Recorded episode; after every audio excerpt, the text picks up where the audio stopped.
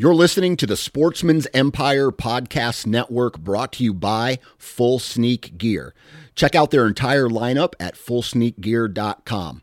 Also, be sure to check out our entire stable of podcasts at sportsmansempire.com. New from Moultrie Mobile, the Feed Hub offers first of its kind cellular connection and control for nearly any spin cast feeder on the market. When used with the Moultrie Mobile app, you can monitor feed and battery levels, run feeders on demand, receive alerts when feeders are clogged, and remotely adjust feeding times. The Feed Hub is ideal for anyone who maintains feeders. Remove the guesswork and save time by planning feeder maintenance before you drive to your hunting property. For more information, visit moultriemobile.com. The Houndsman XP Podcast Network is taking you on the journey. Your host, Master Trainer Heath Hyatt, will combine his decades of experience as a houndsman and as a professional trainer that will light the path forward and make our packs lighter on this lifelong journey to become better hunters and houndsmen. There are no shortcuts, so lace up those boots and grab a dog leash. The journey begins now. I've been a member and supporter of Go Wild for over a year now. Man, how time flies. Their social media platform is for hunters by hunters.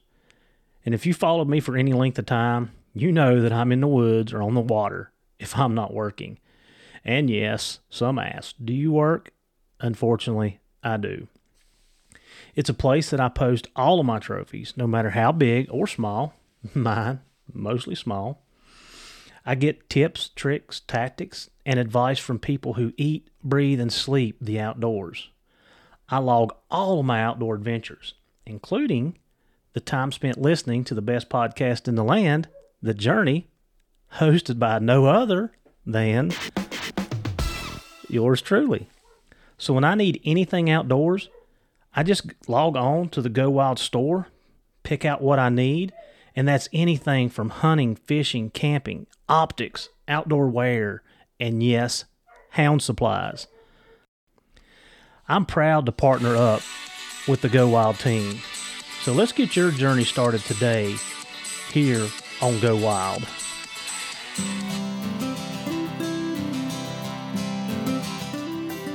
All right, guys, the journey's on a road trip. We're up in Northern Virginia teaching one of our tactical tracking classes that we have stole from Jeff Schettler, amongst some other people. We don't get an opportunity to come up here and teach.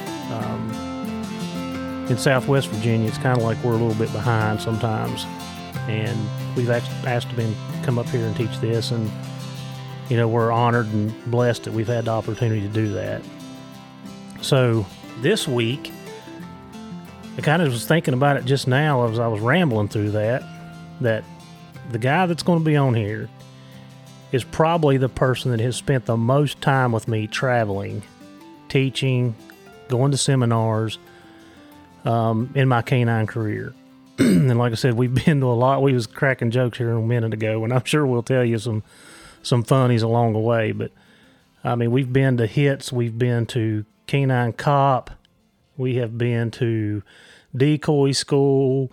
Like, there's been a lot of traveling, and this is like I said. I just now dawned on me that this this person's actually the one that's done the most traveling with me.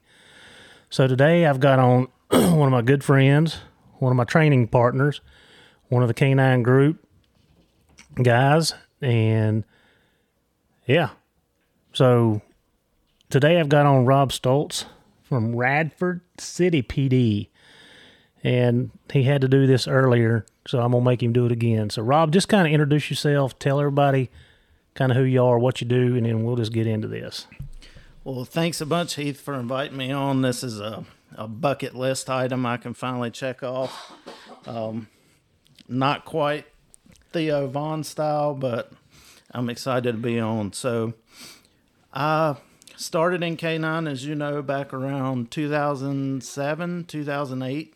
Um, have been a handler with Radford City Police Department since then. So 15, 16 years as a handler. I'm currently working my third dog Um, as you know, started out with a single purpose lab named Jake. Uh, Jake kind of taught me a lot there in the beginning. It was a good dog to start out with. He uh, he was trained. He knew what he was doing, and kind of showed me the ropes as we went. And uh, my second dog, Ruckus, uh, that was that was definitely an experience, um, to say the least. I still have Ruckus's um, imprints of his teeth in my tail, Yes, yes. which uh, y'all all laughed about, and I did not think it was funny. I, yeah, I'll never forget that day. That was that was something else. it's on video. Yes, it is. We should probably keep that hidden somewhere. So we got to tell you this. We'll tell the story. So, in our infinite wisdom in learning how to run patrol dogs, we're at Virginia Tech and we're working on vehicle bailouts. So you pop the door, send the dog, and Jeff Barrett was up. So Jeff is from Hits Canine. Y'all have had him. We've had him on here, and so I'm playing one. I'm playing decoy, and we decide to do two decoys. So the passenger jumps out and runs, which is i.e. me, and the driver jumps out and runs. The canine handler has to make the decision which one to send the dog on and then redirect the dog to the other one. So I'm a, I don't remember who was the other decoy. Was it Jenkins? I can It may have been. I, I can't remember, but I definitely knew that you were there. yeah. So anyway, Jenkins has got the bite suit on. And me, being the one that I am, said, I'll just take the sleeve. Now, this is the middle of summer. I've got shorts on, probably a sleeveless shirt, which we should never be training like that, but here we are. So we do the little short pursuit, pull up to one of the the sorority houses. We bail out and run. Robbie sends Ruckus. Ruckus goes and hits Jenkins first. Then he calls him off and sends him to hit me. So I'm running, I turn, I catch the dog, all's good, and Jeff tells Robbie to uh, call the dog off. Well, you know, calling off is not an easy thing to do, Not at all. especially with Ruckus. and so he starts trying to call him off, and Ruckus don't come. And then Robbie starts to apply pressure, which that means that we started applying E to Ruckus. Robbie did, not me. So go on, tell the story, Robbie. Uh, so as as we were uh, applying some gentle stim to Ruckus, uh, he decided to uh, redirect off the sleeve right onto uh, Heath's behind. and he did. He had a he had a mouthful of my ham, um, and um, here I am screaming, "Get your dog off!" They're all laughing. They're bent. I mean, they're bent over laughing, like bent over, like taking videos, taking picture, and I'm just like, "Get your dog! Get your dog! Get your dog!" And finally, I don't even know how y'all got him off of me. Well, there was a a point there. Like initially, it was your the tone of your voice that the higher pitched it got, the more serious I started to realize this had gotten. So, um, I, I think he finally decided uh, that he'd had enough. So, did what he was told and came on back. Uh, but Ruckus, you know, when I think about Ruckus, Ruckus is one of those dogs that, in in hindsight, if you're looking at it from a uh, practicality standpoint, that you know, a career in law enforcement probably wasn't his strong suit. He would have much much better been suited for a military environment, uh, something of that sort. But I think we can all relate, and we have those dogs that have been in our lives that, although it it may not have been our favorite dog, uh, we definitely learned the most from him, and he was kind of that for me. So we had a we had a lot of struggles. There was a lot of blood, sweat, and tears involved, like literally. Um, but I, looking at it now, I don't think I would change it just because of how much I learned from him. Yeah, and we and we all have that hound that that's the same thing that we maybe we don't like some of the characteristics. You know, I talk about my ring dog all the time. How first three years of his life give me such a headache that I wanted to sell him and knock a knot in his head, but he ended up being one of my better dogs. So yeah, I mean, I think everybody can relate to that. Yeah, he was he was definitely that for me. And then, so my my current dog that I handle now is uh, Jekyll. Uh, Jekyll's a Hanoverian hound. Uh, came from Jeff Schettler down at Georgia K9, and uh, you talk about some some shock as far as difference in breeds and and handling dogs to go from from a you know an apprehension dual purpose Malinois to a Hanover hound was was a big adjustment. Um, so I currently still handle him. He's getting up in age. He'll be eight uh, this coming year, so he's still ticking along, and uh, we'll see how much longer he's got left. Gosh, he's that old already. Yep. Holy Yep. cow! Yep, he'll be eight. I think you know, I, I as you get asked a lot when we're doing demos and and talking to the public, especially they ask about workability and you know how long what you know how long can we work a dog, and you know it it definitely depends on the breed, depends on you know what we're asking them to do. As you know, a lot of our apprehension dogs don't have the workability that a single purpose lab or pointer may have just because of what we're asking out of them.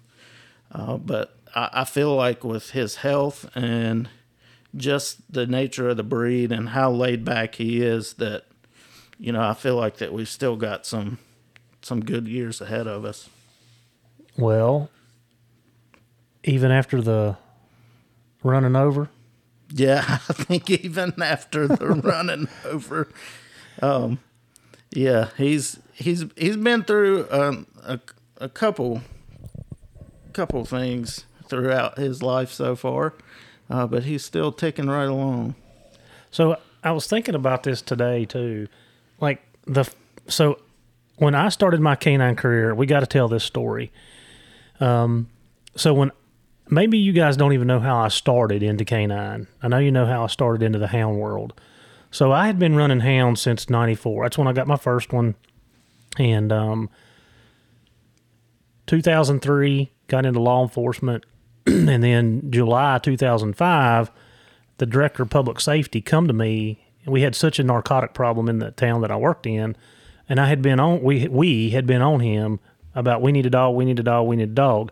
Every time we call one, it's an hour it's an hour response time, or we can't get one, or we could do so much more with the dog. And so um, in June of 05, director of public safety come to me and said, "Hey, you think you could find us a dog?"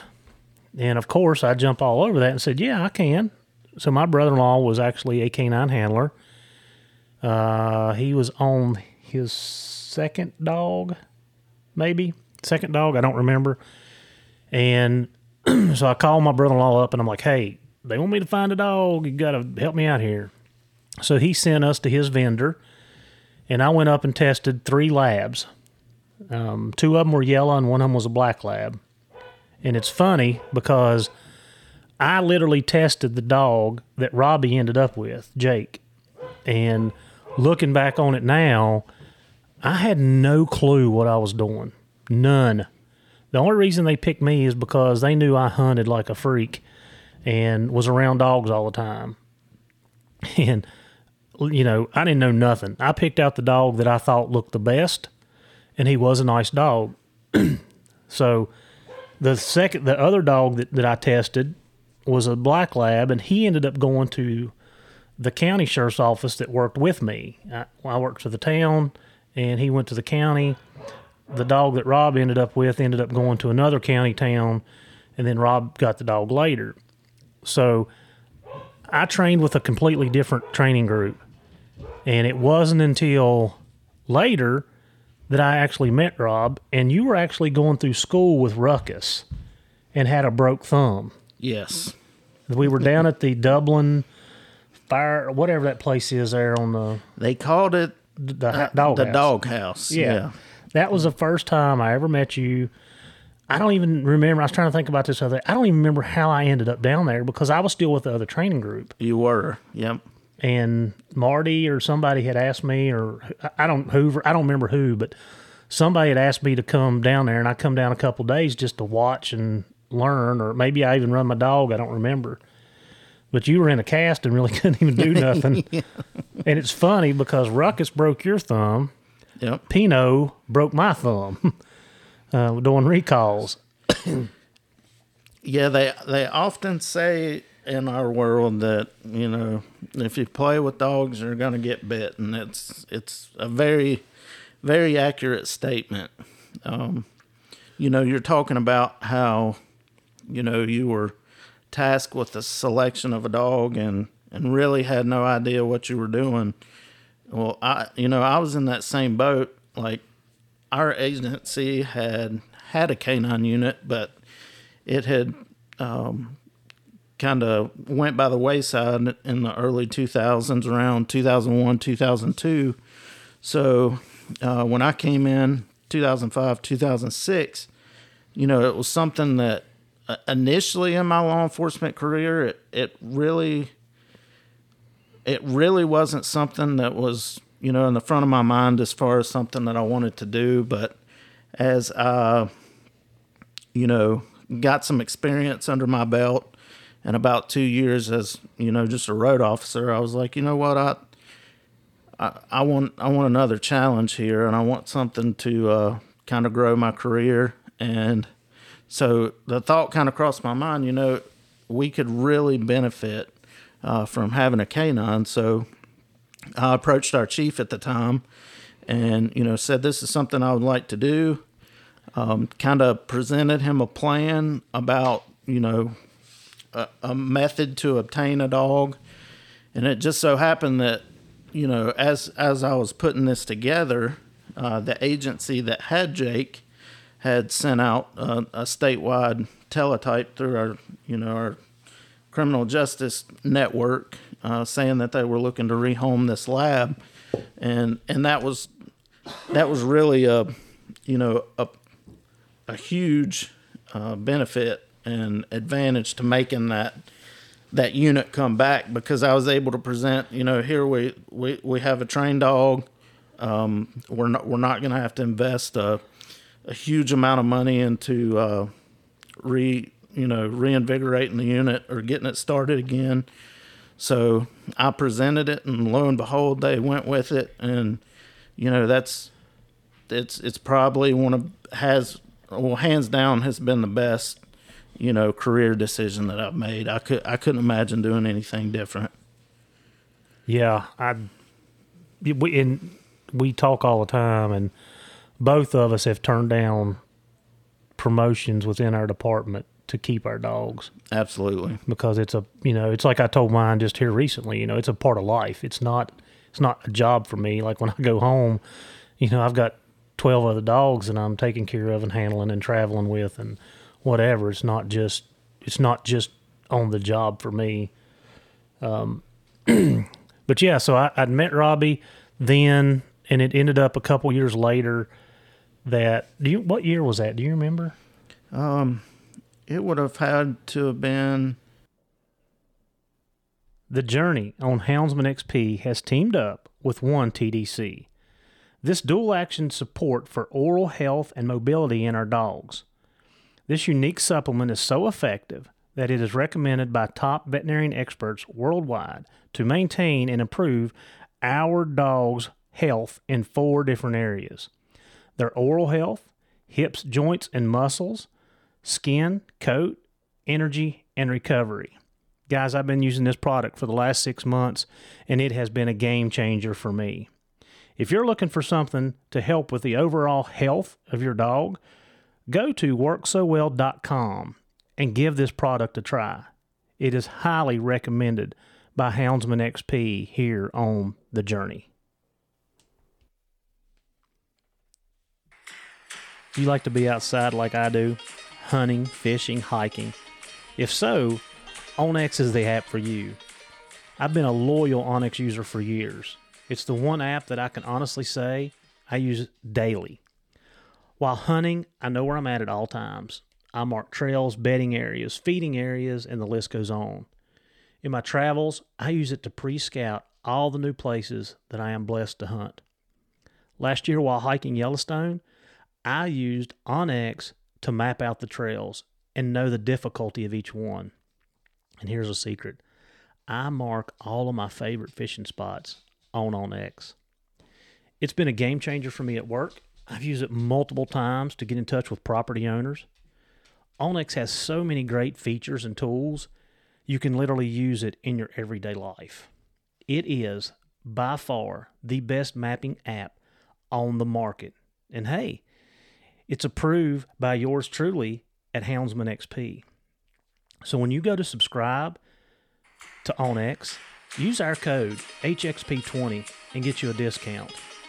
So get your journey started with OnX and know where you stand. Maybe 2010, 2011, maybe Really? would it have been? Well, I if- think around that time. You are you talking about like when we first met? yeah, when you was in that, when you broke your thumb. Yeah, it would have had to have been. Pro, yeah, probably. So it was 10. yeah, 2010. That's when I come to Christiansburg. Yep. And maybe that's how that happened. Maybe that's how I ended up coming down there with you guys. Yep. Um, yeah, so 2010. So, you know, five years had passed with me. And yeah, I ended up joining the New River Valley group instead of going to the state and training. But um, kind of leads us down this path. I mean, we, you know, our paths had kind of crossed because the dogs before, and then, you know, we ended up in the same training group. And it was about 2013 so three years later, you know, our all, all of our older guys were retiring and getting out of dogs, and you know they were taking you know CID positions or whatever, and it kind of left us to man the ship. yeah. so a lot of trial by error, and so on and so forth. But I think that some things that are interesting to me is my you know my love for dogs and hunting drove my love for the canine. And now, if you gave me one option to do with my dog, it would be tracking people. And that's why we're in Northern Virginia this week teaching our tactical tracking class. And, you know, here you here we are 13 years later and you're running a Hano tracking people. Yeah.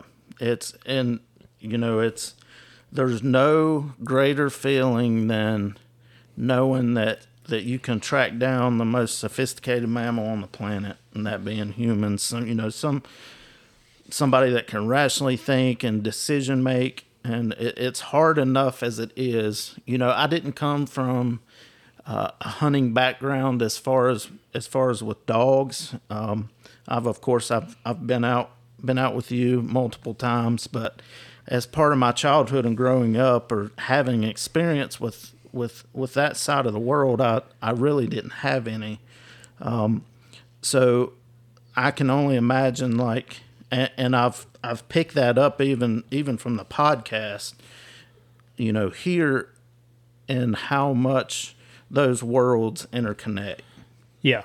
Dog training is dog training. And if I can learn something from the bird dog guys or the the coyote dog guys or the retrieving world, like I can always incorporate it into something I'm doing. Um, and I feel like it has made me better because I have more of a, a an open mind. Like I used to be pretty closed minded, and sometimes I still am. I catch myself saying, "No, that's not the way I'm going to do it," and then I take a, I have to take a step back the next day or talk to myself and say, "Listen, hey, wait a second. There's more more than one way to skin a cat." Um, but I want to go back because I, I remembered one of the hunts that you and I went on. what dro- um, do you remember? What drove you to go with me that day? We found the dead bear. Remember? Mm-hmm. And then we ended up treeing or catching one on the ground that was 250 pounds or so. Yeah. Do you remember why you ended up going that day? I don't I don't remember. I know we had we had had some conversations about, you know, how much our worlds kind of interconnect and as not having seen that before, that was something that I really I really wanted to experience.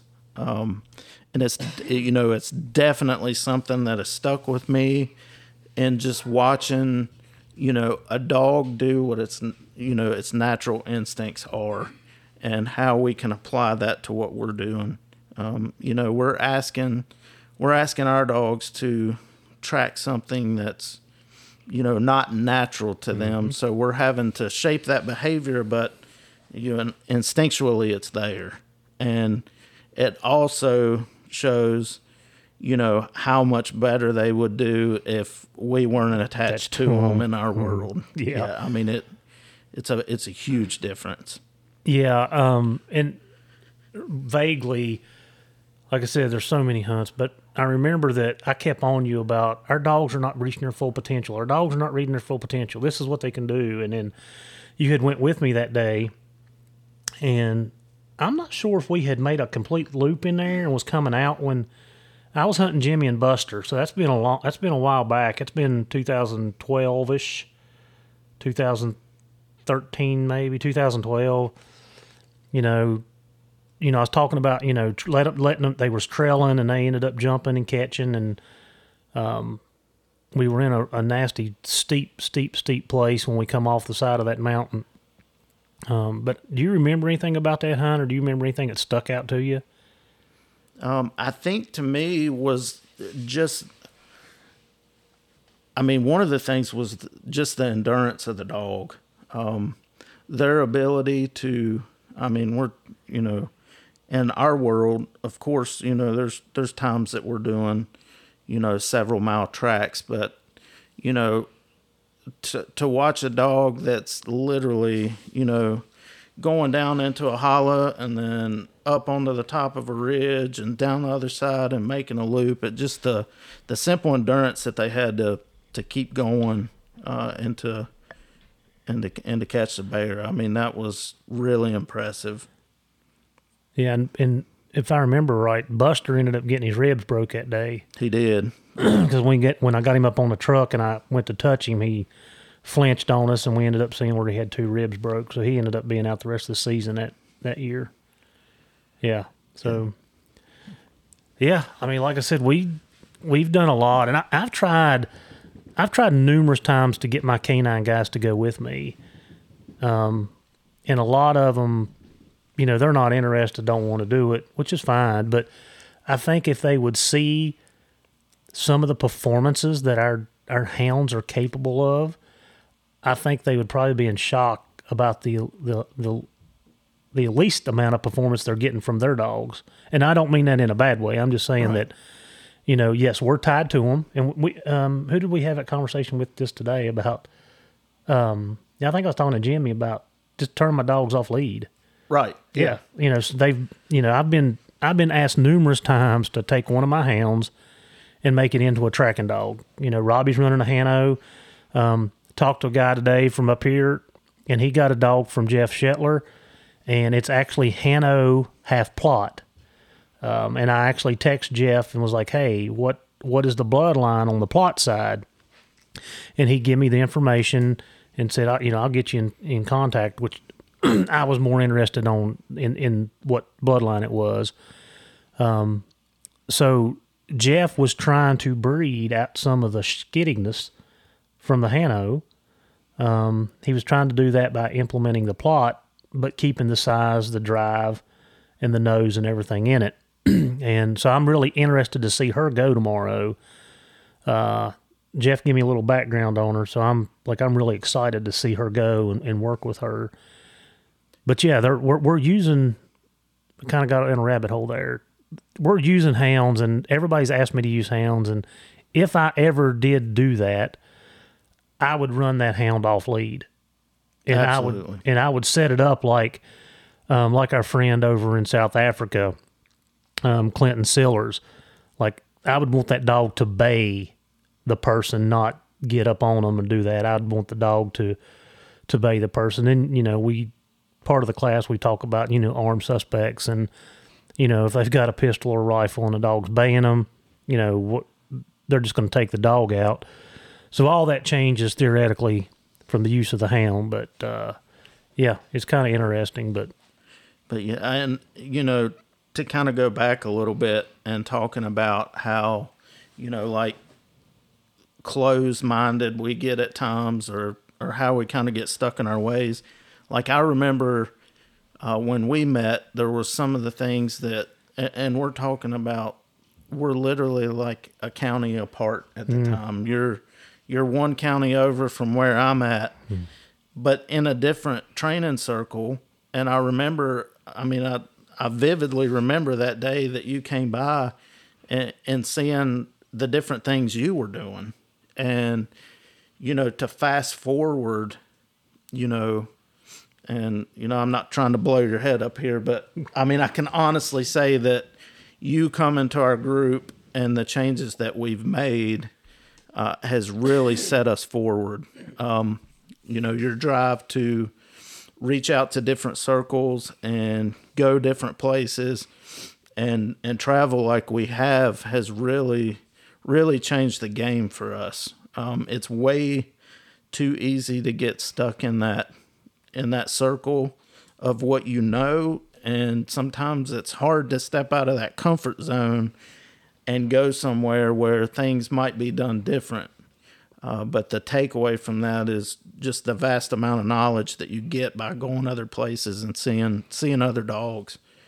Um, you know as far as having our guys out with with you guys running the hounds like i think they would gain so much from that. I, I know it did for me um, that it would really kind of change their mindset on what they're capable of.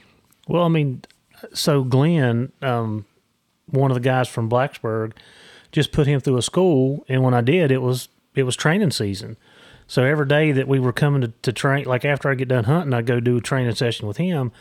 I was showing him video. He'd like, "You catch a bear today?" And I'm like, "Ah, you know, we run one or we did one. We, you know, we caught one, whatever."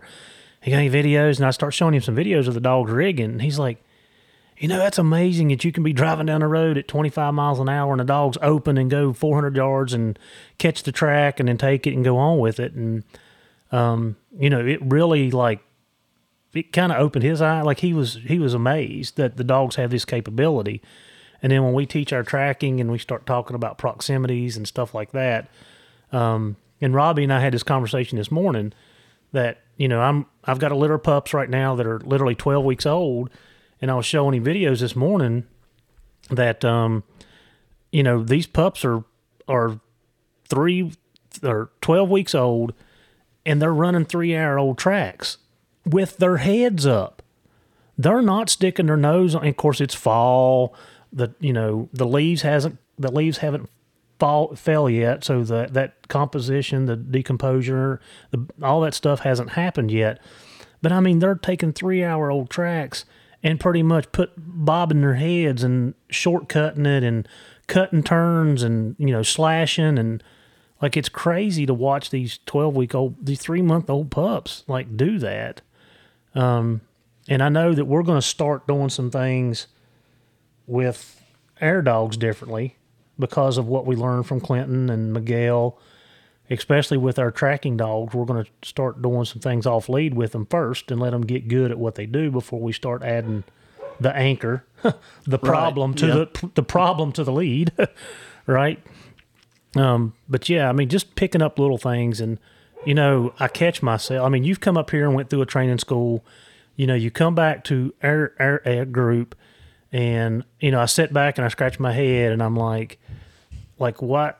Why are we doing this? And then you and I had a conversation over lunch one day. You know, Heath, I'm I'm teaching basic, and then I had to bring myself back down. Like, okay, I understand now. And some of the guys in our group had come to us and was like, Heath, you're telling us one way, Robbie's telling us another way. You know, we're confused. We don't know what to do. And um, you know, we we've got to be more do more explaining and why we're doing what we're doing as far as our group goes. But again, it goes back to you took yourself out, spent 12 weeks with guys that do things completely different than what we do, brought it back, and it's going to make us better. Like, Yeah, there's some things you learned that's going to make us better. Yeah, and I, I think it's hard. It's hard for us a lot of times to go back to the foundation. Uh, but that's one of the things that I really picked up is that the stronger, no different than building a house, the stronger that foundation, the stronger the house. So the more you can build that foundational work in the beginning, um, the better off you are. And it, it, it means oftentimes that we even go back and, and revisit some of those fundamental things um, to to just ensure that that foundation stays strong. Well, and I know I was telling y'all about this today. You know, on the way up here, on the trip up here, I got stuck in stinking traffic like 15 times. Took me five hours to go to. But I was listening to Jerry Bradshaw, who we've had on here, and Jerry was talking about your foundation should be so strong that when you mess something up, you go right back to it and pick up, and it's never it's never missed. And you know, you guys heard me say this on his podcast numerous times everything starts at the foundation. And if it's not solid, then nothing else that you do is going to matter. And we talked about this today, I think. Um, you know, fundamental training and, you know, people shortcutting it and not, you know, they're not, they're, they're cutting corners. And like I said, I've, I've repeated this numerous times. You're, we're not saying anything that you haven't heard me say before, but I would rather spend two weeks doing something and getting it solid and right than spend three days and then moving on. And you know, some dogs can do that, some dogs cannot. But I mean, like I said, everywhere we go, any training we do, the foundation work comes up. Absolutely. And and that's the thing. Like you can you can take some shortcuts, you can, you know, throw some window dressing on it, you can you can make it look pretty but at, at some point it's gonna rear its head rear its head and you're gonna you're gonna pick up on those things that have you know kind of fallen by the wayside. And it's just i feel extremely important uh, to keep things simple. We're guilty of of making you know some of our our training problems too complex and breaking those things down, you know, into smaller, digestible pieces, and, and really, you know, focusing a lot on those fu- fundamental, foundational uh, steps. Yeah, um, and in, in every seminar we go to, that is always a topic of conversation during the, the, the training itself.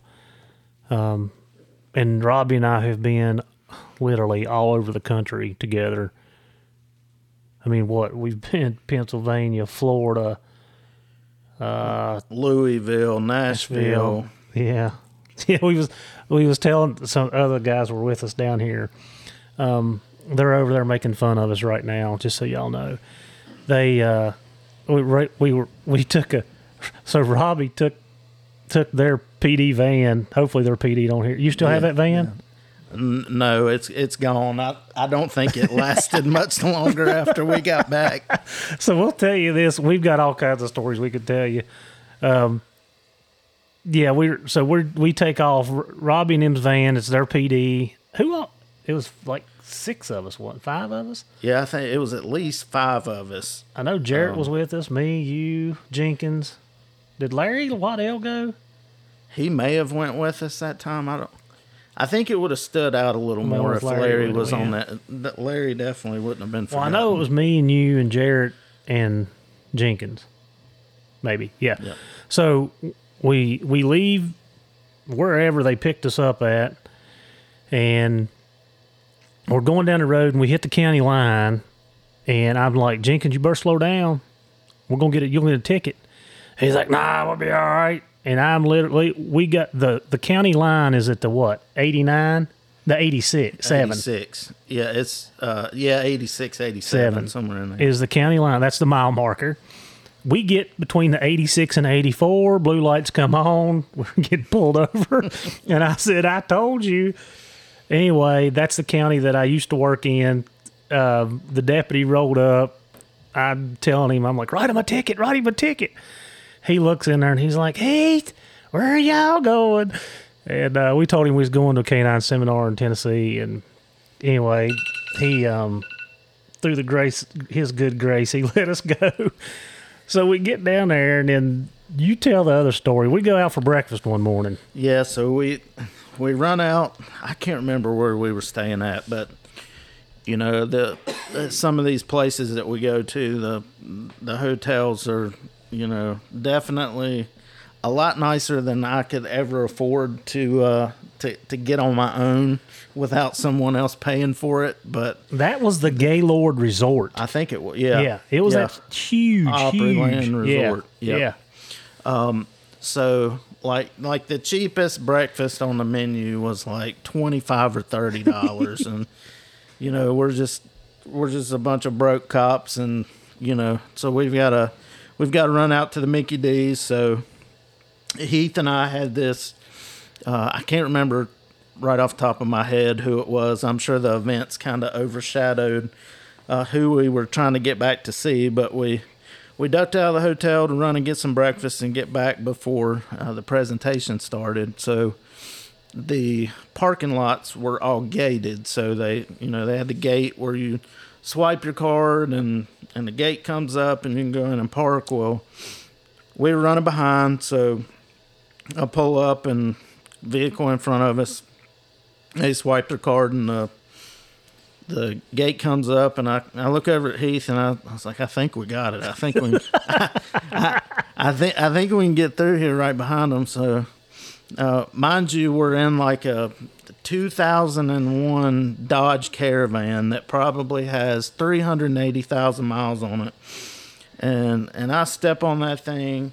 And uh, we might as well have been walking. And that gate came down right across the hood and across the It broke it. windshield. Yeah, I mean, broke the gate. gosh, I hope statute of limitations is is In is, Tennessee? is over on that. Uh, but yeah, I mean, gosh, uh, there's there's so many stories. Um, I mean, We won't even talk about what y'all did to me in Florida. yeah, we No, we will not talk about that one. yeah, Yeah, we probably better not go there. but no, we've been to like I said, we drove all over the country. I mean, you were with me when I got Vice down in Florida. In Florida, yeah, rode back in rode back Yeah. in a car with us. Yeah, he was literally. I got pictures of him laying in your and Chad's lap. Yep, Yeah, little three month old shepherd. He didn't know what he was getting into. not a clue. Especially when winter hit. Yeah, yeah, coming from Holland to Florida to there. Yeah, But you know, he was our test dummy, really. Yeah, really. I mean, we we did a lot of of new things for the first time with him. Yep, thinking back to it. Yep. Mm-hmm. You know, from food reward, we even Mm-hmm. done, we even imprinted him using food. yep. First, yes, Yep. first time doing that. Yeah. So, and I mean, Vice is eight now. That's crazy because that was 2014. So he'll be nine in March, which is that's right, nine. He'll be nine in March. But yeah, we've done a lot of training all over the country, um, and I, you know, I know you guys are probably thinking this is more canine related, but everything that I've learned from my travels, from my experiences, from my failures, especially my failures, it I bring it back to and incorporate it into the hound world. Um, like I, my dogs. I mean, you know, we talk about compulsion. You know, forcing a dog to do do what you want him to do. You know, in my early career in the '90s, I, I didn't know no better. I, I didn't. I- that's what that's what I was monkey see, monkey do, and that's what I did. And you know, until I joined this group, you know, in 2010 and 11, that I I started learning and opening those doors and making those contacts and traveling outside of, of what I was allowed to do, you know, previously. I mean, it's changed everything about what I do, how I do it, and when I do it. Um, and, you know, like I said, we've made some really good contacts. We've made some really good friends who mentor, still mentor us and still help us. You know, we sit down today and trying to hash out a problem that we're having, and I don't think either one of us have a an answer that we're comfortable with. And you know, I think we kind of concluded that we need to get somebody that knows a little more than what we do. Absolutely. And I think, I mean, that's especially, I, I feel like, I don't know, it's probably the same in, in your realm as far as the hunting world, too. It's, you know, it's hard for us sometimes to step back and say, you know, I, I, I don't know how to fix this. And you, you have to reach outside and, and ask for help. And sometimes that's hard, but you know, you're doing yourself and, and of course the dog and, you know everybody involved a disservice by not taking that step. And uh, you know that's one thing I've definitely learned. You know, in the canine world, is that we're we're fairly small, and for the most part, like people are over the top um, helpful, and you know they want to help you. They want to see you succeed and problem solve, uh, and I think that's something very unique to us. Yeah, and I'm not sure the hound world's that way. I can't, I, you know, I kind of stay in my own little bubble um, with the group that I hunt with, and you know, I was at Autumn Oaks, but I'm not really out like training dog. Like it's completely different environment. Like here, Right. we're hands on, we're problem solving, we're training, we're we're trying to get dogs up to certification level or up to street level. Um, it's different than you know with the with the hound world. I'm basically it's just my dogs. I'm dealing with my dogs, and um, I've said it on here. Chris and I've talked about it several times. You know, me being able to see the hundreds of dogs that I've seen over my career, which is not many compared to a lot of people. Um, you know, it's helped me with my hounds, and you know, when I see a problem or I see something come up, uh, I'm pretty pretty good about being able to to get on it pretty quick. And then, you know, if I haven't dealt with it, then I call one of my canine guys and discuss it with them. Like I'm not, um, I'd probably call my canine. I would call you or or Jeff or whoever and talk, try to talk through the problem more than I kind of would the hound guys. I think so. I don't, I don't know how the hound guys. You know, I don't know what everybody else does. Um, I know since this podcast has come out, I do get a lot of um, messages asking about certain things, and you know, I've got this issue or I've got that issue, and I definitely lend my advice if they want it. But it's kind of like what we're, you know, today we're teaching. You know, it's it's a way, it's not the way. And with dog training, there's all there's always probably multiple ways to fix, correct, or train. Uh, yeah, absolutely. Do, well, do you think that? Do you think that comes from, you know, the competitiveness involved in it, or, you know, the, the, the desire to not give away uh, techniques in a sense, or is it more of a comfort zone thing, like egos and and not wanting to, not wanting to ask for help? Well, I I think it was it's probably all of them. I mean, I don't competition hunt anymore, so I'm out of the comp world. You know, I know you know we got Bryce and you know Josh and all those guys that do it. So maybe I have that conversation with with Bryce when he comes down in December to hunt because it it kind of makes me think. Um, I think some of it is selfishness that you know I want my dogs to be better than yours, but at the same time, like I'm out to have a good. I, I I want my dogs to operate efficiently. I want them to to track, to trail, to to bay or tree. I'm not in a competition with anybody but myself. I want to be better than I was yesterday. I, and maybe the other guys feel different. Like they, I don't want you catching bears, so I'm not going to tell you how I do it. Right. Yeah. So I mean, that's definitely. I would say some of that goes on. I, I I would definitely say that, and then that plays into the ego too, because you know, oh, I caught you know I caught sixty bear this year. How many did you catch? Well, I caught thirty. You know, well, my dogs are better than yours. Well, no, not really.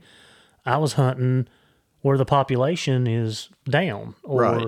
you know, I didn't get to hunt but thirty days because of work. You know, you ha- there's a lot of things that go into play there. So, I think it could be any one of the any one of those. Yeah, I, I mean that just just what you just mentioned there just reminded me of the conversation that we had earlier today in that um you know, we asked in class today, you know, what the success rate, the acceptable national acceptance rate is for, you know, apprehensions on, on tracks or, or, or tracking a human uh, to a find. Oh, yeah. What what is the what is the acceptable uh, fine rate? And you know, nationwide, it's like it's like three or five percent. But we we ask we get from these guys up here. You know, they're saying their their success rate sixty, uh, but you have to take into account the amount of technology and tools that that they have at their disposal that you know we don't have or or more rural areas don't don't have and you know air assets and you know drones you know we have the drones but you know the quantity the number of officers they can put on perimeter. So mm-hmm. like they have a lot of tools that we don't have. Um, so i can see that that tying in with that. Yeah. That you know you you you know success is what we're all after. And if you if you've got a technique or something that's that's helping you i, I can see where it's it's something you don't want to you know kind of let out. But i feel like that definitely by sharing and helping each other out we definitely we make things better um, and, and, that's what it it seems we're always trying to get better um, find out new techniques easier ways to do it and, and that sort of thing well, just that just brought up a you know a thing for me. Um, you know, in our lo- in our job, it's it could be life or death. In the hound world, absolutely, it's not. And you know, I hunt in a small group, and I mean, I train dogs for a living. Like I've either got a dog in my car at work or I've got one in my hand at home daily, daily. And some of the guys in my group don't even ask me what, you know, how to fix things or how to, um, what I what I think about an issue or what's going on. Like they they don't ask, and I you know if they don't ask, I don't really put it out there. But I would be more than welcome, you know, to give them my opinion. And I have definitely got a lot of opinions. I mean, you know, when you're hunting with a group of guys and you know six or eight dogs per guy, like you know, I think um, maybe me and BB touched on it. I know TL uh, was on a podcast with um, with Buddy and they talked about it. You know, knowing those dogs, knowing what they're doing, seeing what they're doing, and I know with technology, the Garmin's have told on a lot of dogs what they're what they're doing, what they're not doing. That when you had the old beep beep collars, they didn't. But you know, like I said, you know, I, I'm I want my group to succeed because I'm a part of it. I want I want all of us to have a pack of hounds that can catch bear consistently. Um, because if they can do it, you know, it helps me out and not just being me doing it. Uh, even though I do like to get off by myself a lot, which we hit on that several times. But yeah, a lot of them don't, they don't even, you know, like I said, I don't, they don't ask. So it never gets told.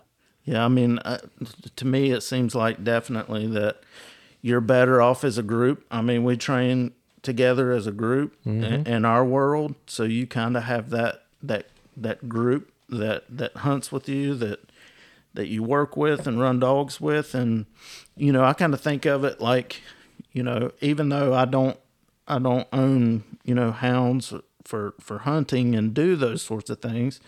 You know I am an outdoorsman. I like to hunt and fish. And when you look at like the future of the future of the sport and you know trying to keep this alive and going like you know the the the better you are and the better you get and the more information that you're passing along to the next generation you know if you're not sharing that you know at, at some point it goes by the wayside. Um, you know you can have you can have these podcasts you can have you know videos but there's there's nothing like that firsthand experience that you get actually doing it or being around somebody who you know has spent a lot of time around dogs, you know, and have lived it and can pass that on to you. It's funny you you're talking about a dying thing. Um, the guy that got the dog, and I don't know his name, and I don't want to give away where he works, but that's got the Hano and the Plott cross. Um, when he found out that I bear hunted, like his eyes lit up, and he started talking. You know, he's you run hounds, and I'm like, yeah. And I started talking to him about the Plott breed and you know what what they did, and he, he was interested because he wasn't he he knew a hound, but he wasn't sure. So I started talking to him about it, and he's like, "Well, man, but you're you're in a dying sport. Like this this guy that don't know anything about bear hunting, knows that our sport is dying, um, you know, because of of the the animal the people the the animal rights people and you know he knew that Virginia was in a big uh, thing right now with the right to retrieve. He knew that, and he's a deer hunter. That's all he, you know. That's all he does is deer hunts. But he knew a little bit about what's going on in our world. Um, and you know, Robbie, you're right. Like we've got to make educated arguments. We've got to be educated ourselves and be able to articulate what you and I do in our job on a daily basis. You know why it's important, why it's a good thing for the environment and for the animal population, and you know why it is so proficient to use a hound. It's the most proficient way to hunt. Um, but when you said that that you know it's a dying art, art basically, and it is, it's an art. Now to being able to raise a pup and get him to to track trail tree bay, like we said before, and you know not everybody can do that. No. And, a, and a lot of your um, guys get in the sport, spend a couple years with it, and decide it's not for them, so on and so forth. We know you've been in this. You guys that's been in this sport for a long time. You've seen it. guy will buy a brand new, nice, fancy dog box, buy him two, two or three, four dogs, and you know, five years later, he's not even in in the picture because he wasn't able to be successful or he didn't want to spend the time. You know, BB and I talk about this too. He didn't want to spend the time training those dogs that you know, I talked about it in a podcast here recently. You know, I take my vacation to travel to North Carolina, down east, um, to New York, to to wherever to hunt. So I spend you know three, four, four extra weeks a year traveling somewhere so I can I can keep my dogs busy and work out kinks in them that I'm having at home, and that way when season comes at home, um, I'm not so far behind the ball. But when you said that, it just kind of resonated with what me and him talked about today. Yeah, I mean, like with us, it's a it's a lifestyle, and you talk about, I mean, time. Uh, you know, I, I can say, well, I mean, it's the same in our world. You have these guys that that come in, and they get their dog, and you know, it it doesn't take long to see those who were in it for the long haul, or they're they're wanting to, wanting to live that lifestyle and spend the time and effort and sweat and tears and blood sometimes to make it happen. Yeah. Speaking of which, you remember the time we were at Claytor Lake and we were doing bailouts? This is before Jeff came. No. Maybe it was. I don't remember the timeline. Oh, yeah. Oh yeah. When you and I had the bright idea, so guys, I will tell you this story because it's funny too. I get bit again with my own dog, not once but twice, on mine and Robbie's bright ideas. so we have um, bailout buttons, so you can push a button. I carry a um, a receiver with me, a transmitter with me, and it stays on my vest. I can push the button. the the pass the back passenger side door will flop open and the dog can come get you and can come and help you. So Robbie and I get the bright idea. We're gonna get in a fight out here in the middle of this field. I'm gonna hit my door pop, and Odin, which was my second dog, my Mally, Odin's gonna come and save the day. So I position the car so when I hit the button, he can come out the door. Robbie and I go out in the field. Robbie's got the bite suit on, and we start fighting. I pop the door. I don't remember if I told him to call his name, told him to buy. I don't remember what I did, but so about the time that he gets ready to launch, which means he's gonna he's gonna jump and hit the person in the shoulder blades or the chest. Robbie decides to flip me around. My back is towards the dog. He's in midair. He hits me square between the shoulder blades. I scream no, Odin, no. he hits me. Well, he he does not bite, but his canines literally, like it looked like a Wile E. Coyote movie when he hits the wall and he he streaks down the wall and falls. Well, Odin hit me right between the shoulder blades. Two top canines go right down my back, tears my shirt, leaves about seven inch marks down my back anyway, I got a hand on the dog, and we put him back in the car. And Robbie, I was like, "Well, we need to, you know, we need got to, we got to change this." So we go back out in this field, as bright as we are, and we decide that we're going to turn sideways this time. So he's got a choice. He can hit me or Robbie, which that sounds like a good idea, right?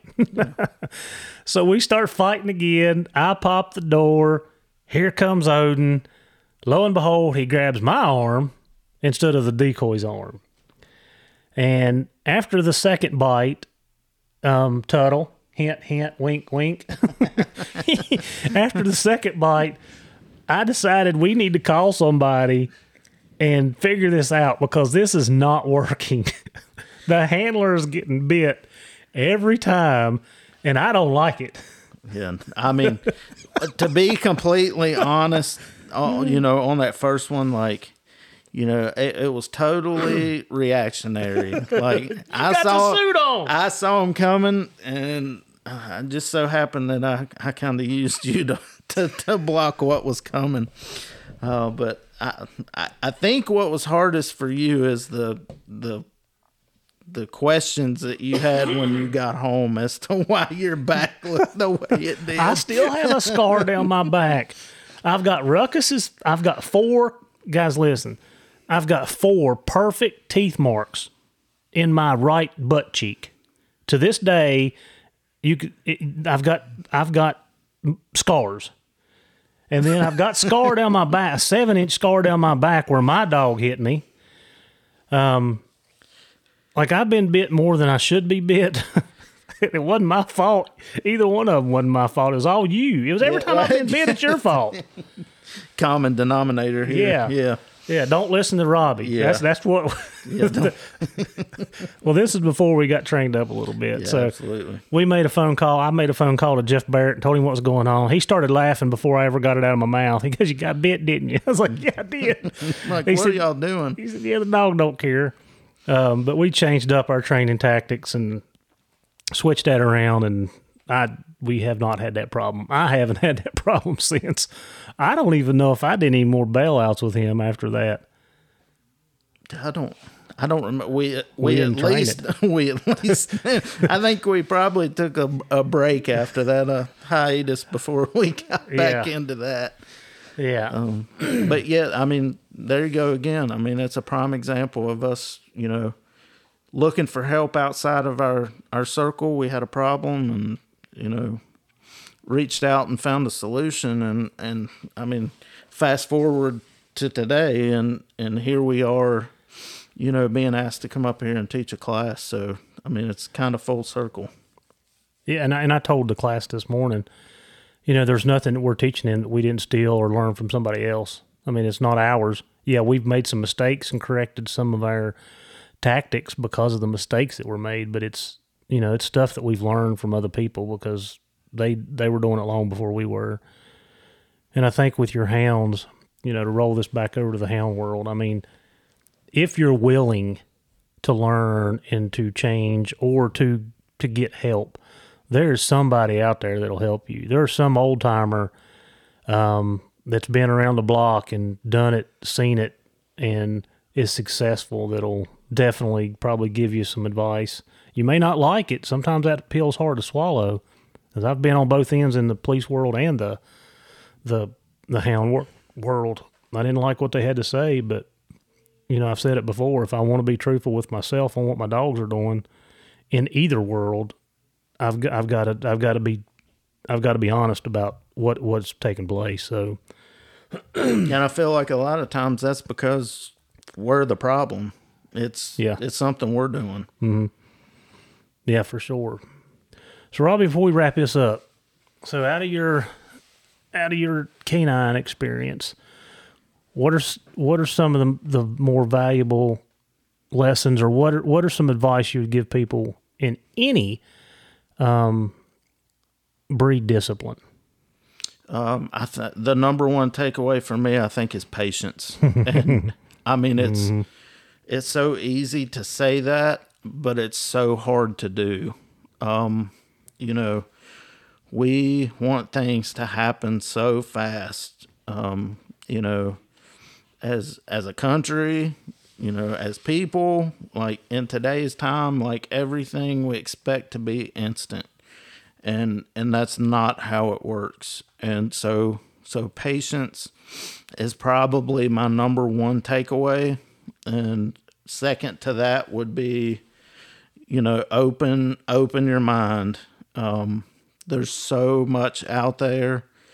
Uh, even I mean, w- with this podcast, when I when I you know learned that you were doing this and all, you know, I right away I was like, you know, I'm gonna I'm gonna see what I, what what this is all about, and you know, already from from Jeremy, I've picked up on the Hano and Ken on the Bavarian Hound, and like for me and the issues that I had and the behaviors that my dog has, like to hear that from somebody else and kind of relate to, you know, some of the timidness and and nature, you know, it was it was reassuring. It was not like you know, is it just my dog that has this mm-hmm. problem?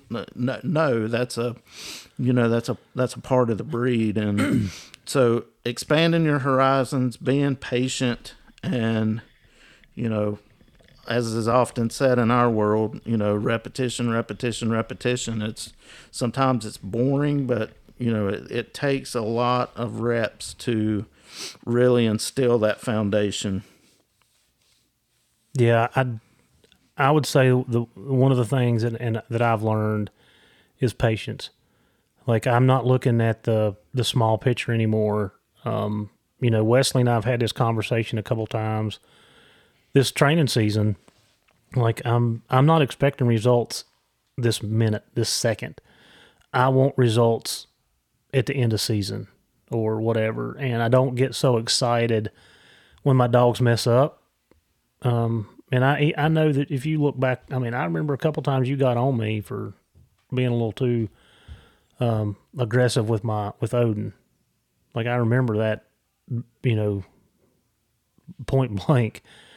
Um, but that's something that I've learned over the years is to be patient. That my demeanor, my energy carries over into my dogs, and the Dutch guys kind of drove that home with Pino when when they were doing our seminar. Gosh, I've even forgot about that one. I mean, yeah, there's another one. yeah, I mean, we had the Dutch guys over, um, and you know, Henny kept saying, "Calm mind, calm body, calm mind, calm body."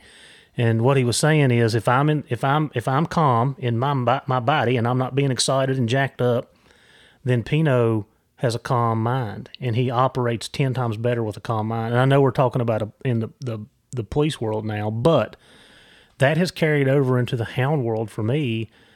Um, that I, I mean, I just don't get, I don't, I don't get torqued up like I used to. When my dogs make a mistake, um, you know, I, I don't get so jacked up that I, I lose my my thought process. Yeah. And pa- so patience is a, I would say if that's the one thing that I've learned, that's the one thing that's helped me be better at what I do, is patience. So, well, Robbie, I think we've kicked it over an hour, and you know, I really didn't think about all this until kind of sometime when we was talking just now during this podcast, and you know, kind of going back and reliving, you know, the the process that I've been through coming from another agency to here. But you've been a part of this journey with me. I mean, from really the get go, with all the travels we've done, all the training we've done and done, the dogs that we've worked on on the side, um, the schools that we've done together. Like you know, when I put on these schools, Robbie's the right hand man. Like he's there if I'm not. He's picking up the slack when I can't. Um, so really, it just kind of come all together while we've been sitting here talking that you know you've been a part of my journey in the canine since we started being more proficient and more um, successful. Absolutely. So- same, same. So I appreciate you know you you coming on, and I you know I maybe I haven't said it. I appreciate you coming to these trainings with me and doing what you're doing to better yourself, so I can get better, learning from you. Um, so yeah, I mean, thank you for being a part of the journey with me. Well, thank you for having me. Uh, I sincerely appreciate it, and uh, this has been a blast. Yep, we're gonna do it again. So you guys come back. We'll help you teach, train, and learn.